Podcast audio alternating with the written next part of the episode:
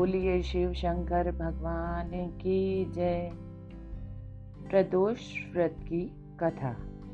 प्रदोष व्रत रहने वाले मनुष्य की सभी इच्छाएँ पूर्ण होती हैं। आज भौम प्रदोष व्रत है, जो प्रदोष व्रत मंगलवार के दिन पड़ता है। तो उस दिन भोलेनाथ के साथ साथ हनुमान जी की भी पूजा की जाती है।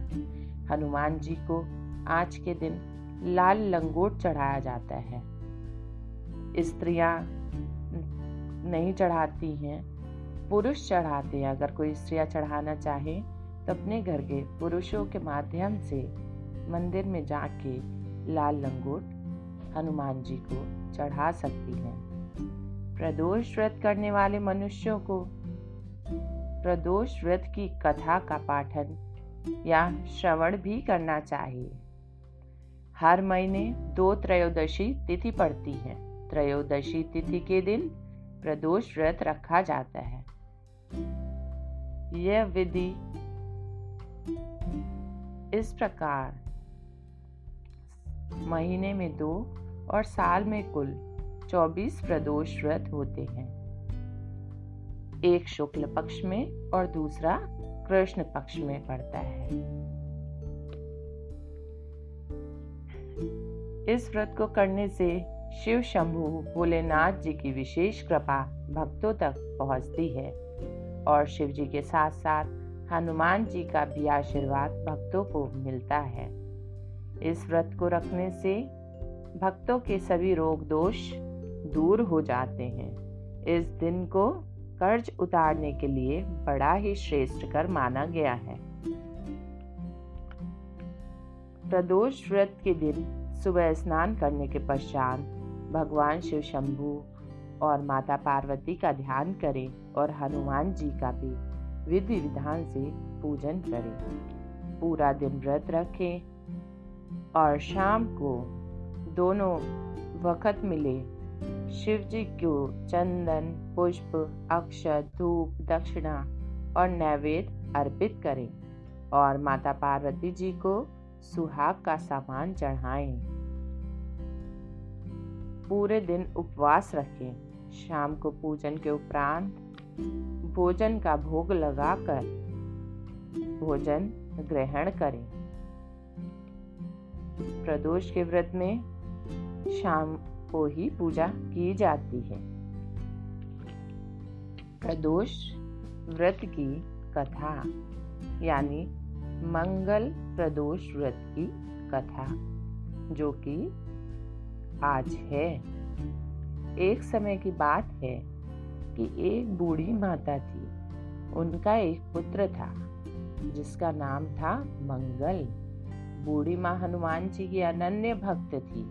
वह मंगलवार को हनुमान जी का बड़े विधि विधान से पूजन किया करती थी। मंगलवार के दिन वो ना तो मिट्टी खोदती थी और ना ही लीपती थी। एक दिन व्रत रखते रखते उन्हें बहुत साल बीत गए। हनुमान जी ने सोचा कि इनकी परीक्षा क्यों न ली जाए।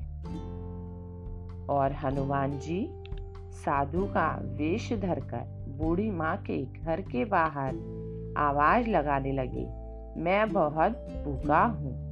क्या कोई यहाँ है? तो मेरे सामने आए। बूढ़ी माँ दौड़ी दौड़ी बाहर आई और बोली, हे साधु महाराज, प्रणाम। मैं आपकी क्या सेवा कर सकती हूँ? कृपा करके आप मुझे बताइए। तो साधु जी ने बोला, बस तुम यहाँ पर लीप दो। मैं स्वयं अपने लिए भोजन बनाऊँगा। बूढ़ी माँ बोली, क्षमा करे साधु महाराज। मैं मंगलवार के दिन ना तो मिट्टी को खोदती हूँ और ना ही लीपती हूँ। कृपया करके आप मुझे कोई भी और कार्य बता दें, मैं उसे अवश्य ही पूरा कर दूँगी। साधु ने कहा कि तुम्हें संकल्प लेना पड़ेगा। और उन्होंने उसके हाथ में तीन बार जल दिया और उससे संकल्प दिला दिया। कि जैसा मैं कहूँगा, अब तुम्हें वैसा ही करना पड़ेगा। साधु महाराज ने कहा, अगर तुम लीप नहीं सकती हो तो अपने बेटे को बुलाओ और उसकी पीठ के ऊपर आग जलाओ। आज मैं उसी पर अपना भोजन बनाऊँगा। वो एकदम से सुनती ही रह गई और उसको रोना आने लगा कि मेरे बेटे की पीठ पर भोजन बनाएँगे, ये कैसे संभव है? लेकिन अपने दुखी मन से, क्योंकि वो उससे संकल्प दिला चुके थे। अतः उसने अपने बेटे मंगल को आवाज़ दी। बेटा आ गया। साधु महाराज बोले, बेटे की पीठ पर रख कर लकड़ियाँ आग तुम्हें ही जलानी है।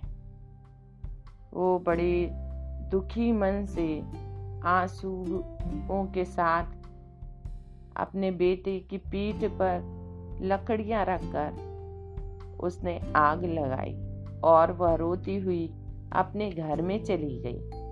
कुछ देर के बाद साधु महाराज ने आवाज़ लगाई, भोजन पक गया है। आप बाहर आओ।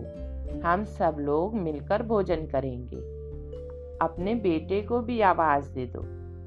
बूढ़ी माँ बोली, आपने तो मेरे बेटे की पीठ पर ही आग जलाकर भोजन बनाया है और आप उसे आवाज़ देने की बात कर रहे हैं। क्यों मेरे दुखी मन को और दुखी करना चाहते हैं? साधु बोले, हे देवी, आवाज़ तो दो।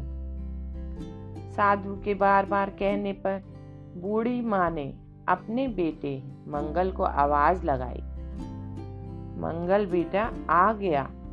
अब तो बूढ़ी माँ की आँखों में खुशी के आँसू बहने लगी। ये देखकर वो बड़ी आश्चर्यचकित हो गई, क्योंकि उसने स्वयं उसकी पीठ पर लकड़ियों में आग लगाई थी। तो ये कैसा संभव हो सकता है? ज़रूर ये कोई चमत्कार है। ये साधु महाराज ज़रूर चमत्कारी हैं। मंगल वहाँ आ गया, फिर सभी ने बैठकर साथ में भोजन ग्रहण किया। साधु महाराज अपने हनुमत रूप में आकर पूर्णिमा और उसके बेटे को दर्शन दिए और उनके सारे कष्टों को दूर किया। उनको धन धान्य से परिपूर्ण किया। और वो लोग हनुमान जी के पैरों में गिर पड़े और उन पर से क्षमा की भीख मांगने लगे।